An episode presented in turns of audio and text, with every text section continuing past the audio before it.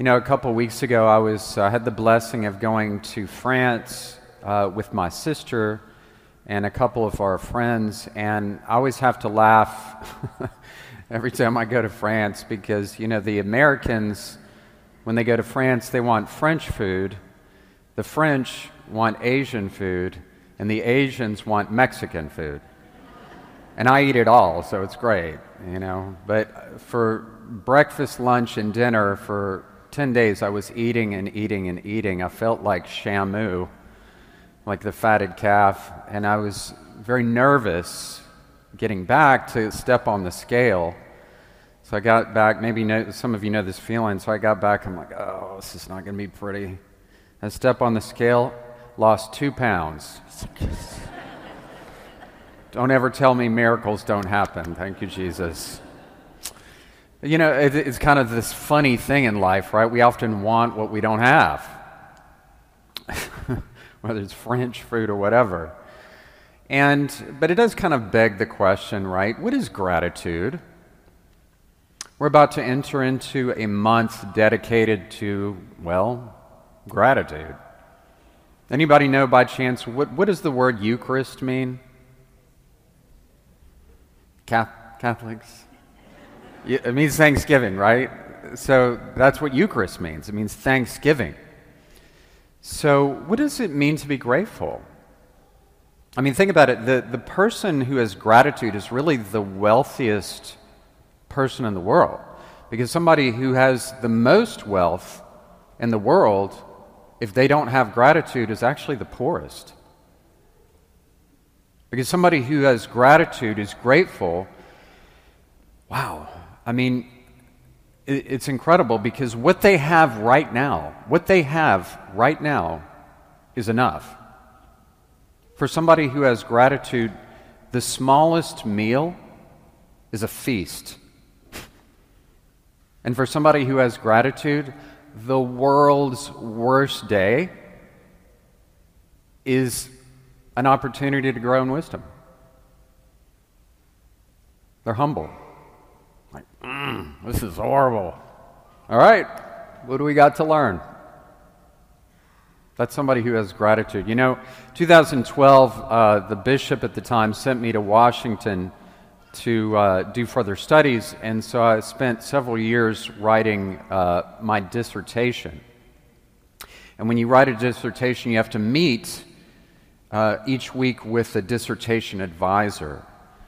And I came from the South where everybody has Southern hospitality. So I was trying to talk to this woman, like, hey, what's your, what's your favorite color? What's your name? Are you Sagittarius? Can I have a hug? hey, she's like, okay, buddy, yeah, no thanks, right?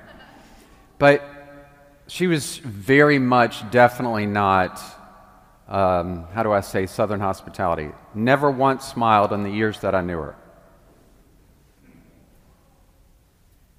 Didn't smile, which made me want to be friendly all the more, right? Which annoyed her all the more. So this went back, forth, back and forth, back and forth. Never smiled. Stony face the whole time. Now I'm getting irritated as time goes on. So at the very end of this time of writing this thing, you have to go before the whole faculty and defend your dissertation. So I did this. So there's the faculty, and I was kind of nervous. And here she is in the front row, not one smile. She's just like making notes the whole time.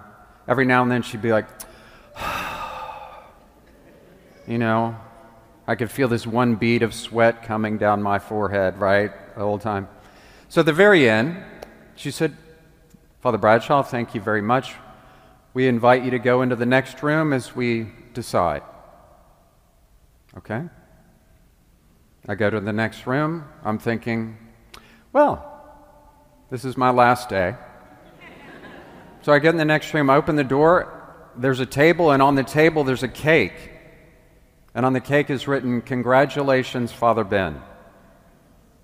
She came in the room right after me, huge smile. She comes up and gives me a big bear hug and says, Congratulations, Father Ben. And I'm like, let me, let me just check my pulse here. I thought they were going to have to break out the paddles clear, you know. But she had been playing this part for me for these years to make me better, to push me. She's just playing this part. She's not normally like that. She's trying to push me a little bit like a drill sergeant, right? And at that moment, I was overwhelmed with gratitude after I had recovered myself that this woman had the moral character to push me and push me to get better and better. The reason I'm sharing this with you folks is because for many of us in our life, if you've if you've gone through a trying time, I'm guessing you have, I think you would agree that often the best, most profound gratitude comes when we have gone through hell and back. Why? Because we appreciate it more. We appreciate it more. Not that we wish that on anybody, I certainly don't. But if you've gone through those times and you come through the desert, you're like, wow. Thank you, God. Thank you for the smallest things. This is the wealthiest person alive, man. You know, St. Paul, he's writing to the, the church in Philippi. And this is what St. Paul says He says, I've had everything and I've had nothing. But when I had nothing, it made me appreciate having everything.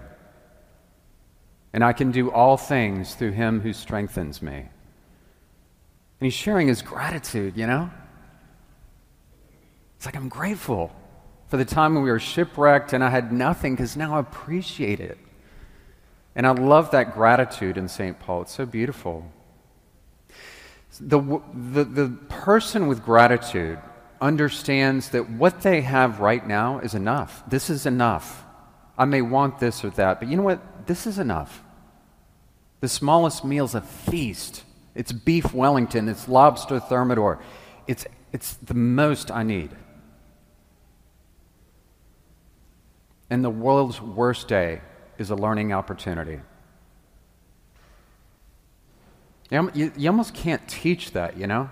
It's almost as if some people get that and other people don't.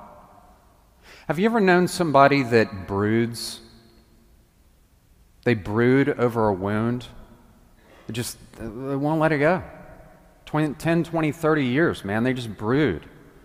Like a dog chasing its tail. They just go back to it and back to it and back to it and back to it. You know, it's an obvious point, folks, but you can't be happy that way. And somebody who broods and has resentment and woundedness, we're all wounded, we're all broken. But some people define their whole identity by that person or that event. That person's never going to be grateful, which means they can never be happy. Same with people that are spoiled. There's always something else. There's always something else. There's always something else. They get to the end of their life and, like, my God, I miss so much and so many people. Because I was always looking there, but I never looked here. And that's what happens with people that brood. They're always licking their wounds from the past. And some people are always looking for the future. We have to have this. Goals are fine, and learning from the past is fine, but when you're either there or there, where are you never? Honey, you with me? Gratitude. You know, Albert Schweitzer, the great philosopher, he's a Nobel laureate. He died in the year 1965, and this is one of the things Albert Schweitzer said. He's Christian, and he said, You know, each one of us is born with a certain amount of light in us. But as time goes on, people lose a little bit of that light by woundedness and wounds and brokenness and bad decisions and shame and stress and worry. He said it's as if it's stealing a little bit of our light, right? Until at a certain point, our light goes out. And he said there's one way to get it back by being with other people and allowing other people to help us grow. This is why Jesus said, You're the light of the world. Raise your hand. I'm just curious. Uh, for those of you that are Catholic, raise your hand if you've ever come to the Easter Vigil Mass uh, before Easter. Anybody ever come to the Easter Vigil Mass? Okay, so most of us. So if you've, if you've ever come to the Easter Vigil Mass, or if some of you were at the uh, Christmas Eve Mass last year when we lost power, right? You remember that we handed out candles to everybody, right? So at the Easter Vigil Mass and that Christmas Mass, everybody lit their candle from one big candle, the Easter candle. Because on Easter, this whole church is dark. And I walk in with the big Easter candle, and I stand right here, and everybody lights their candle. That's, that's kind of what Albert Schweitzer is talking about. Look, I'm going to be honest with you, folks. You have a responsibility, okay, to help other people. It's not just Father Ben, right? you have a responsibility to be a light for the people in your life. You know how you know the best way to do that? Get out of your head. Get out of your head. It's not about you. Many times in our own life, we're just so you know, self absorbed. We get myopic. I'm guilty of it. Gratitude expands the optic Wow. Thank you, God. Thank you for what you've given me, the people you've put in my life. I'll close with this. You know, um, I just want to tell you about a, uh, a man I feel like I know pretty well because he's my dad. So, in, uh, my dad grew up in Whitehaven, in Memphis, and in uh, August of 1968, my dad went to the local Marine Corps recruiting station and signed up to become a Marine. And uh, was sent to San Diego, did his training in San Diego. My dad grew up shooting guns. Uh, he's familiar with guns, so of course they sent him, plugged him into the artillery unit in the Marines. Became a corporal in the Marines, so he had several men underneath him. One year, almost to the year to the date, in August of 1969, my dad was sent to Vietnam, the height of the Vietnam War. He was then stationed north of the city of Da Nang in Vietnam. And they were on a hilltop one down. And while he was on this hilltop, he got malaria. Bad. Almost died. And so he was up on this hilltop. He recovered. This one night, as they were kind of fading out, about to fall asleep, they came under very heavy gunfire. And in his own words, and I'm quoting my dad, he said, All I could do, Ben, was hunker down with my M16. That's it. So just then, as they were, they thought they might not make it, the F 4 jets and the B 52 bombers came in. After they left, dead silence. Total silence. Powerful. That night, military records show 12 Marines died on that hilltop. 12 Marines. So my dad, who's, what, 19 at the time, comes back. Now, the real battle begins. Now, the real battle begins. Because those guys that came back from Vietnam, if you know anything about those guys, they fought two battles. They fought the battle of the culture that rejected them and, uh, and lodged some vicious, horrible names at them. That's the first battle. But the biggest battle these guys fought, including my dad, is here PTSD. My dad's very open talking about this. He went through 30 years of PTSD. 30 years, going over what no, nobody should see, especially at that age. And this is why I'm sharing this story with you folks. Because if you have ever spent time around veterans, these men and women appreciate, they have gratitude for two things their country and the other men and women they served with. They will share things with other vets they'll never share with their spouse, their kids, their grandkids. At their funerals, we have funerals all the time of vets. We hear stories, their spouse will say, I was married to this man 50 years, I never heard this. Doesn't surprise me. so he didn't want to burden you with it.